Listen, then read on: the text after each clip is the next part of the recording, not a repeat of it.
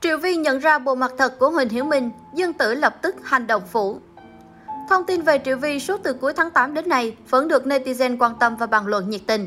Trong một số ba đưa tin, mới đây, netizen xứ Trung đã phát hiện những điểm bất thường trên mạng xã hội của nữ diễn viên.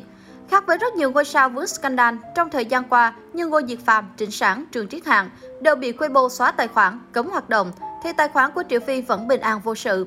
Điều này cho thấy Triệu Vi vẫn chưa bị xóa sổ hoàn toàn trong làng giải trí. Đáng chú ý hơn, theo ý kiến của nhiều thánh soi showbiz, trước đây Triệu Vi có bấm nút theo dõi 554 người. Vậy nhưng sau scandal, con số này tụt xuống còn 537 người. Điều này cho thấy Triệu Vi đã cho bay màu một số lượng không hề nhỏ bạn bè, các mối quan hệ của mình sau scandal. Vậy là không chỉ những người bạn trước đây như Huỳnh Hiểu Minh, Dương Tử, Dương Mịch ẩn xóa bài viết liên quan, mà ngay cả én nhỏ cũng có động thái cắt đứt mối quan hệ với một số người.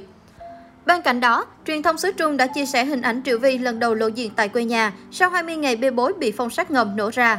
Nàng Tiểu Yến Tử xuất hiện với hình ảnh có phần phờ phạt, thiếu sức sống, không hề lồng lộn, quần áo đơn giản. Điều này cho thấy nữ diễn viên vẫn đang có cuộc sống bình thường, không hề bị truy nã, càng không có tin trốn sang Pháp sống. Câu hỏi được đặt ra, Triệu Vi liệu có thể quay trở lại showbiz một cách bình an vô sự hay không? Bởi cho đến nay vẫn chưa có bất cứ văn bản phong sát chính thức hay thông tin giải thích lý do vì sao nữ diễn viên bị thanh trừng đến như vậy. Trong khi đó, Triệu Vy ngày càng có nhiều động thái cho thấy cô vẫn có cuộc sống bình thường, đi chơi cùng bố mẹ, gửi lời chúc mừng sinh nhật cho bản thân trên Weibo. Theo China Times, Triệu Vy đang vướng án cấm hoạt động ngầm vì vụ án của cô tính chất phức tạp cần quá trình điều tra. Truyền thông Trung Quốc gọi đây là cố ngã ngựa của nữ diễn viên quốc dân sau chục năm ca khúc Khải Hoàng. Với việc bị tẩy chay công khai, giới chuyên môn nhận định trên iFan, Triệu Vy khó có thể tạo dựng lại tên tuổi và vị thế của mình. Mới đây, Triệu Vi chính thức bị gạch tên khỏi dự án Cuộc chiến Hoa Hồng. Trước đó, đoàn làm phim phải dừng ghi hình vì người đẹp vướng bê bối và đột ngột biến mất. Theo Sina, nữ diễn viên viên tuyền được mời thấy chân Triệu Vi đóng cặp cùng Huỳnh Hiểu Minh. Ngoài cuộc chiến Hoa Hồng, scandal của Triệu Vi còn có thể khiến phim truyền hình Nhà ở khu trường học, tác phẩm điện ảnh Xin chào anh chàng đẹp trai bị cấm chiếu. Sau nữ sẽ phải bồi thường tổn thất hàng triệu USD cho nhà đầu tư. Theo 163, gần 10 nhãn hiệu cho Triệu Vi làm đại diện, trong đó có thương hiệu thời trang nổi tiếng Fendi, đã ẩn và xóa loạt bài tuyên truyền liên quan đến sao nữ để tránh tổn thất kinh tế.